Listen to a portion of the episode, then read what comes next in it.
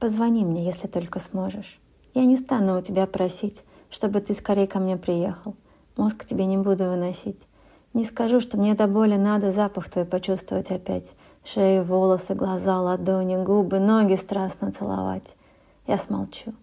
Я лишь услышу голос. Засмеюсь, не в силах смех сдержать. А когда положишь трубку, буду новой виртуальной встречи ждать.